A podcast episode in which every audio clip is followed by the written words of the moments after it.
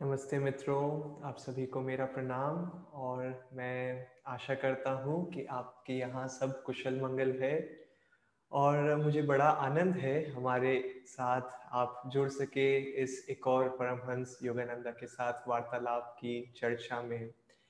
और आज का जो वार्तालाप है वो बहुत ही ज़्यादा लंबा नहीं है तो शायद मैं ज़्यादा समय व्यतीत न करूँ वार्तालाप को पढ़ने में लेकिन उसके बारे में मैं चर्चा ज़रूर करना चाहूँगा।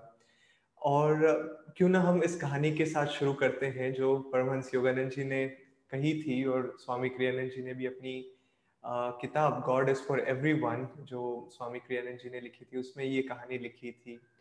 और ये कहानी एक प्रकार से हमें ये बताती है कि कैसे कई बार जब हम जीवन में कुछ करना चाहते हैं चाहे हम कुछ भी कोशिश कर ले, दुनिया में लोग, कुछ लोग रहते हैं जो हमेशा उसमें कोई ना कोई प्रकार की खामी निकाल सकते हैं।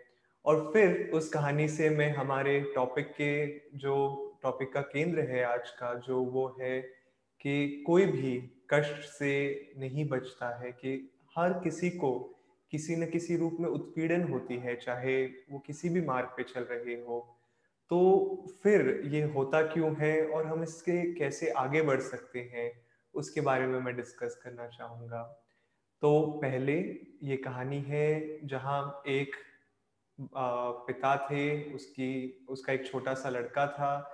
कोई भी आयु ले लीजिए, छः साल, सात साल, मुझे नहीं पता, लेकिन ये कहानी है। कहानी का जो प्रिंसिपल है, जो हमें सिद्धांत सीखने को मिलेगा, वो ज़्यादा ज़रूरी है।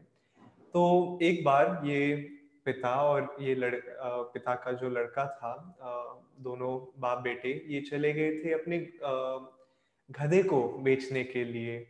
और उन्होंने सोचा कि चलो ठीक है घर में थोड़े पैसे आ जाएँगे इस डोंकी को, इस गधे को बेच, बेचने से। तो वो अपने घर से निकले और शहर की ओर चलने लगे अपने गाँव से।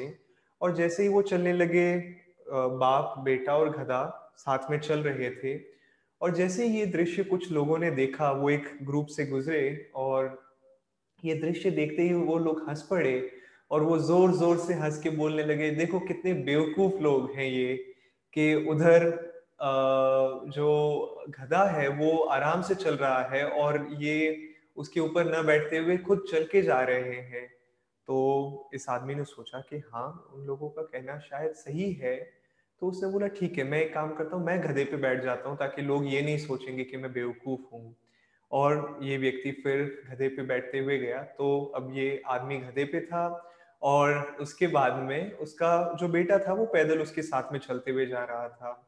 और थोड़ी दूर दूर ही वो गए थे, वो शहर के थोड़ा नज़दीक पहुँच गए थे और एक और ग्रुप के व्यक्ति थे लोग थे और उन्होंने देखा कि इस दृश्य को देखा और उन्होंने बोला कितना निर्दय आदमी है।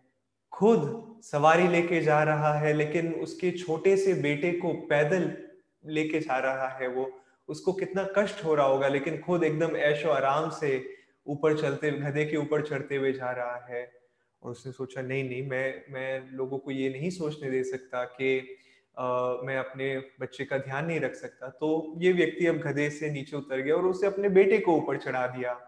और अब वो थोड़ी देर और चले और आप सोच सकते होंगे कि क्या हुआ होगा।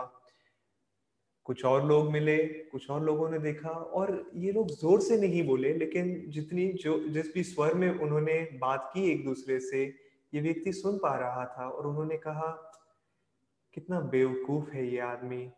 अगर इसके घर में इसका बेटा भी नहीं सुनता, इसका बेटा गधे पे चल रहा है और ये पैदल चल रहा है तो दिख रहा है कि कितना आदर करते हैं इसका, इसके परिवार के लोग। और इसका अगर बेटा खुद इसको सम्मान दे के नीचे नहीं चल सकता और उसको ऊपर नहीं बिठा सकता तो किस प्रकार का आदमी है? और इस आदमी ने सोचा, जब ये ये शब्द सुने तो बोला, मैं नहीं चाहता कि लोग सोचे कि मेरी खुद की मेरे घर पे नहीं चलती है। तो अब आखिरी समाधान ये बचा था कि दोनों, बाप और बेटा, गधे पे चल रहे गधे के ऊपर बैठ गए सवारी में। और बस गधा आगे चल रहा था अब पैदल। और जैसे ही वो शहर के एकदम नज़दीक आने वाले थे, कुछ और लोग मिले और आप सोच सकते हैं कि क्या हुआ होगा। इस समय लोगों ने बोला कि ये लोग जानवरों से कितना बुरी तरह से बर्ताव करते हैं। उसके ऊपर दो दो लोग बैठे हैं और बेचारा गधा इतनी मुश्किल से आगे बढ़ पा रहा है। वो कितने निर्दय लोग हैं। बेचारा गधा कितना लाचार है। और ये सुनते ही ये व्यक्ति थक गया। उसने बोला, मैंने हर पॉसिबिलिटी ट्राई कर ली। चार सिनेरियो में हर एक चीज़ में लोग कुछ ना कुछ कहना चाहते थे और कुछ ना कुछ बताना चाहते थे कि कैसे वो गलत था। और इस समय वो तंग आके एक पुल पे था जब ये बात हुई थी। और इस पुल पे उसने देखा कि अब कोई चारा नहीं है। उसने उस गधे को धक्का दे दिया और वो उस पुल के बाहर नीचे नदी थी या तालाब था छोटा सा, और उस गधे को उसने धक्का दे दिया और बाप और बेटे दोनों वापस अपने घर जाने लगे और उसने बोला कि, बस, हो गया, और कुछ नहीं, मुझे लोगों की और कुछ नहीं सुननी है। और ये कहानी जब स्वामी क्रियानंद जी अपनी किताब में लिखते हैं और इस कहानी को खत्म करते हैं कि गधे को धक्का देके वो चले गए और उधर एक स्टार, फुटनोट स्वामी क्रियानंदा जी ने दिया और उन्होंने बोला कि मित्र जो पढ़ रहे हो तुम, जो डियर रीडर उन्होंने कहा कि क्या तुमने ये सोचा था कि कितना गलत था वो व्यक्ति गधे को नीचे पुल के द्वारा नीचे धकेलने में? क्या तुम ये नहीं, क्या ये मुमकिन नहीं है कि तालाब के पानी में ज़्यादा गहराई नहीं थी और गधा बहुत खुशी खुशी आगे चला गया तैरते हुए अपने नई आज़ादी में? और मैं उधर लोट पोट होके हंसने लग गया। क्योंकि मैं मेरा पांचवा रिएक्शन था उन लोगों ने तो फिर भी आ, सोचा नहीं था लेकिन मेरा रिएक्शन था कि कितना बेवकूफ़ आदमी है। इसने गधे को धक्का दे दिया। ये तो बेचने वाला था गधे को। कम से कम पैसे तो लेके आ जाता। और मैंने सोचा हाँ ये दुनिया ऐसी ही है कि हम चाहे जो भी करें हमेशा लोगों की राय विचार रहते हैं। और हमें सिर्फ़ उन लोगों के विचारों को देखना चाहिए जो संत हैं। और ना कि काफ़ी बार लोग बोलते हैं कि अरे मैं तुमसे ज़्यादा आयु का हूँ इसका मतलब क्या तुम्हें ये नहीं लगता है कि तुम्हें मुझे आदर करना चाहिए? वेल well, अगर किसी की आयु ज़्यादा है हमसे हमें उन्हें आदर करना चाहिए लेकिन उसका मतलब ये नहीं है कि वो हमेशा सही है। और कई बार जीवन में हमें कष्ट मिलते हैं कभी कभार हमारे मित्रों से कभी परिवार के व्यक्तियों से या कभी कभार अनजान व्यक्तियों से या कभी हमारे ऑफ़िस के कोलीग से या उनके साथ में जिनके साथ हम काम कर रहे हैं। और क्यों? क्योंकि वो हमें उस प्रकार नहीं समझते हैं जिस प्रकार हम चाहते हैं कि वो हमें समझे। वो हमेशा आ, हम किसी उद्देश्य से किसी चीज़ को करने की कोशिश करते हैं और लोग हमेशा या कई बार हमारे उद्देश्य को ही गलत मान लेते हैं।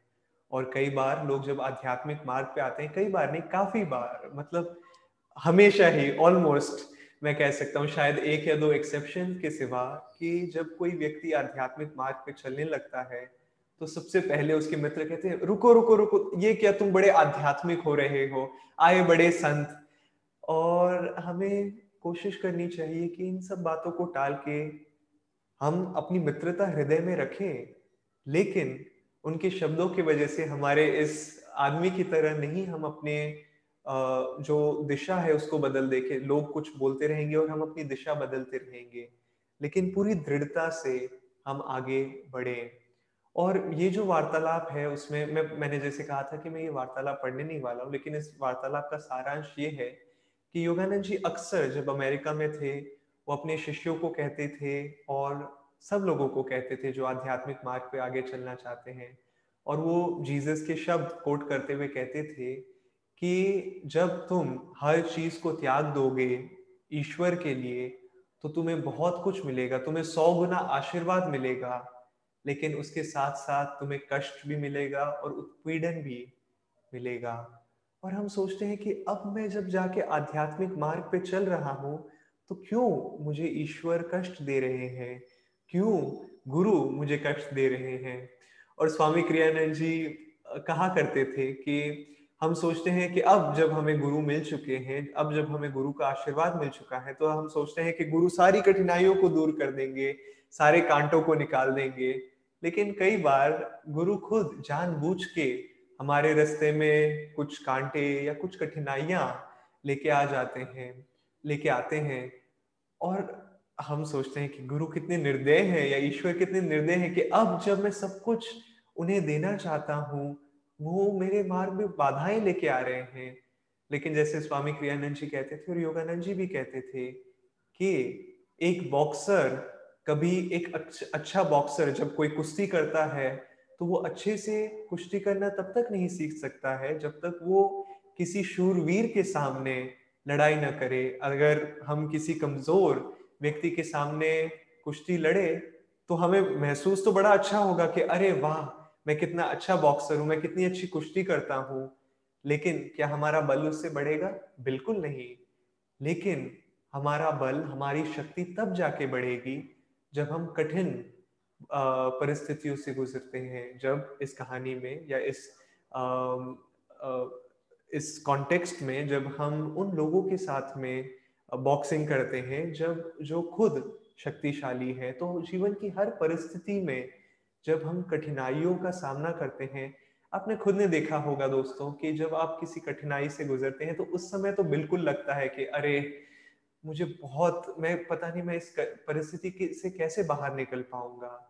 लेकिन जब वो परिस्थिति से हम पास हो जाते हैं और जब हम उसे पीछे मुड़ के देखते हैं तो हम देखते हैं कि हाँ मैंने बहुत कुछ सीखा भी और मैंने बहुत कुछ पाया भी। और अब आगे जाके जीवन में जब वो कट, वो परिस्थिति ऐसी ही कभी मेरे जीवन में आएगी तो मैं उससे आगे बढ़ पाऊँगा। स्वामी क्रियानंद जी के जीवन में एक बार उन्हें उनके जीवन में उन्हें डेंटल प्रॉब्लम्स बहुत होती थी। और एक बार एक जगह उन्हें बहुत दर्द हो रहा था और वो उनकी आयु बहुत कम थी। और उन्होंने कहा कि वो डॉक्टर के पास गए थे उनके माता पिता उन्हें लेके गए थे और डॉक्टर ने उनका इलाज किया और जब इलाज चल रहा था तो वो देख पा रहे थे कि इस छोटे से बच्चे छोटे से बच्चे को बहुत दर्द हो रहा था। तो उसे पीड़ा से बचाने के लिए डॉक्टर ने पूरी तरह से जो दर्द होता है उस सर्जरी में वो पूरी तरह से नहीं किया उतना ड्रिल नहीं किया किया, जितना उन्हें करना चाहिए था।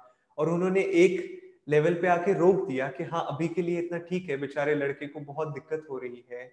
लेकिन स्वामी क्रियानंद जी कहते हैं कि बाद में मेरे जीवन में उस कारण से बहुत दर्द हुआ मेरे जीवन में, क्योंकि उसने वो प्रोसीजर पूरी तरह से संपूर्ण नहीं किया।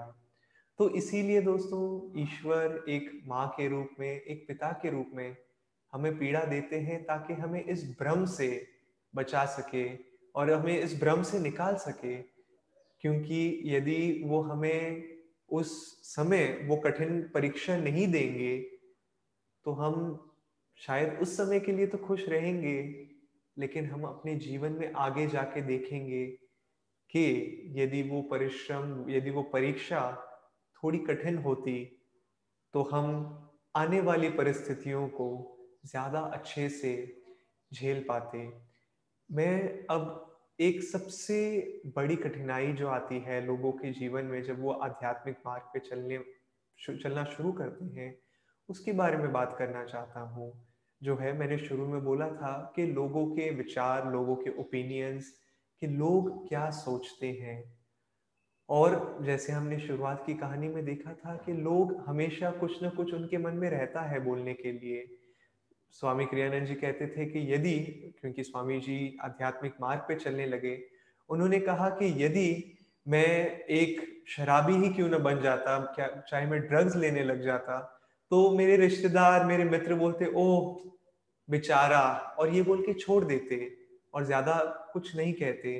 लेकिन क्योंकि वो अपने जीवन को सुधारने की कोशिश कर रहे थे, क्योंकि वो अपने जीवन में आगे बढ़ने की कोशिश कर रहे थे सब लोगों ने पूरा परिश्रम किया उन्हें अपने जीवन में आगे नहीं बढ़ने से। और मैंने ये सोचा, मैंने सोचा, नहीं, ऐसे कैसे हो सकता है कि मित्र तो चाहते हैं कि आप अपने जीवन से आगे बढ़ें, लेकिन जब मैं खुद अपने आध्यात्मिक मार्ग पे आगे बढ़ने, बढ़ना चाह रहा था, मेरे परिवार में कई लोगों ने, और मैं कल ही एक मित्र से बात कर रहा था, और चार साल से मैंने उससे बात नहीं की, और मैंने अंत में जब उससे बात की कल पूछ रहा था कि थोड़ा कॉम्प्रोमाइज कर सकते हो तुम। तुम्हें इतना आध्यात्मिक बनने की क्या ज़रूरत है? और मैंने सोचा हाँ स्वामी जी के शब्द कितने सत्य थे, कितने सच्चे थे उनके शब्द कि, और ऐसा नहीं है कि वो जानबूझ के कर रहे हैं, लेकिन अपने अवचेतन मन में वो सोचते हैं कि, अरे, तुम आगे क्यों बढ़ रहे हो? मैं, मेरा विश्वास है कि ये गाड़ी मुझे खुशी देगी, मुझे धन खुशी देगा। तुम कौन होते हो बोलने वाले कि ये सब मोह माया है, ये सब भ्रम है, तुम कौन होते हो ये बताने वाले कि जीवन में खुशी इन सब चीज़ों से नहीं होती है। चाहे हम एक शब्द भी ना बोले, लेकिन हमारे जीवन से उन्हें एक प्रकार से कष्ट, उन्हें कष्ट तो नहीं मिलता है, लेकिन वो थोड़े से उनका मन चंचल हो जाता है, वो बेचैन हो जाते हैं कि मैंने इस चीज़ को सोचा कि मुझे इस चीज़ से खुशी मिलेगी, क्योंकि हम चाहते हुए भी या न चाहते हुए भी हम उनकी सोच को चैलेंज कर रहे हैं। और क्योंकि हम उनकी सोच को चैलेंज कर रहे हैं, वो हमें चैलेंज करते हैं और वो बोलते हैं, पूरी तरह से कोशिश करते हैं काफ़ी बार कि तुम आगे न बढ़ो अपने मार्ग में।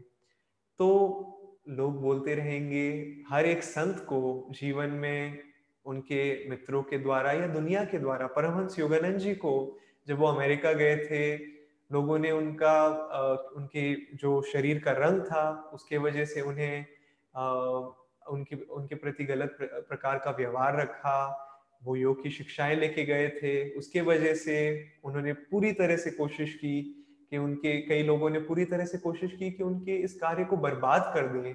स्वामी क्रियानंद जी के भी जीवन में ये हुआ था और हर एक संत के जीवन में ये होता है। लेकिन किसी भी संत ने कभी आपने सुना है उन्हें कहते हुए कि, अरे, कितना दुखी जीवन था। इन सभी कठिनाइयों के बावजूद वो हमेशा कहते हैं कि, अरे, ईश्वर का प्रेम और आनंद कितना अनंत है। कितना कितना रस मिलता है उनके प्रेम के द्वारा, जो इस दुनिया की मोह माया से बिल्कुल नहीं मिल सकता है। और हर धर्म के, हर समुदाय के, हर संत कि यही शब्द है कि ईश्वर नित्य नवीन आनंद है और वो प्रेम है और वो शांति है। लेकिन क्या हम ये कह सकते हैं कि जो लोग दुनिया की मोमाया में रहते हैं, वो सब ये शब्द कहते हैं? नहीं। तो इसका मतलब क्या है कि बाहरी परिस्थितियाँ जो भी हो, और कठिनाइयाँ आने वाली है दोस्तों। और लेकिन ये भी याद रखिए, जो स्वामी जी कहते थे कि स्वामी क्रियानंद जी, कि ईश्वर हमें वही कठिनाइयाँ देंगे जिनका हम सामना कर सकते हैं।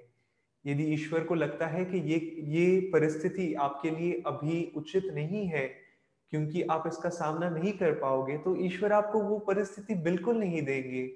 वो आपके जीवन में वो ही कठिनाई देंगे जिसका आप सामना कर सके। हालाँकि हमें लगता है कि नहीं नहीं, मैं इसका सामना नहीं कर सकता हूँ, मैं इससे कुछ नहीं सीख सकता हूँ। लेकिन आप पाओगे कि वो जो भी चीज़ आपको मिलती है जीवन में, यदि आप पूरे हृदय के साथ में स्वीकार, खुले हुए हृदय के साथ में स्वीकार करें तो क्योंकि काफ़ी बार हम अपने जीवन में पाते हैं कि जितनी कठिनाई बड़ी नहीं होती है, जितना कष्ट बड़ा नहीं होता है, उससे बड़ा कष्ट होता है कि नहीं, ये मेरे साथ क्यों हो रहा है? लेकिन अगर हम जो परिस्थिति जैसी है उसे स्वीकार करें तो वो कष्ट, वो आधा कष्ट तो वहीं पे कम हो जाता है। और हम अपने जीवन में आगे बढ़ पाते हैं बड़ी ही तेज़ी के साथ में। तो दोस्तों उसके साथ में मैं आपसे आज्ञा लेता हूँ और हम फिर कल सुबह मिलेंगे परमहंस योगानंदा के साथ एक और वार्तालाप की चर्चा को आ, करेंगे। लेकिन देखिए अपने जीवन में कि जब कोई चीज़ आए जो आपको लगे कि नहीं मैं नहीं चाहता हूँ कि मेरे जीवन में हो अपने हृदय में वो नहीं कहने वाली के कहने वाले विचार को रोके और कहिए कि मैं इसे स्वीकार करता हूँ और अब देखना चाहता हूँ कि मैं कैसे इससे सीख सकता हूँ। ओम शांति शांति शांति।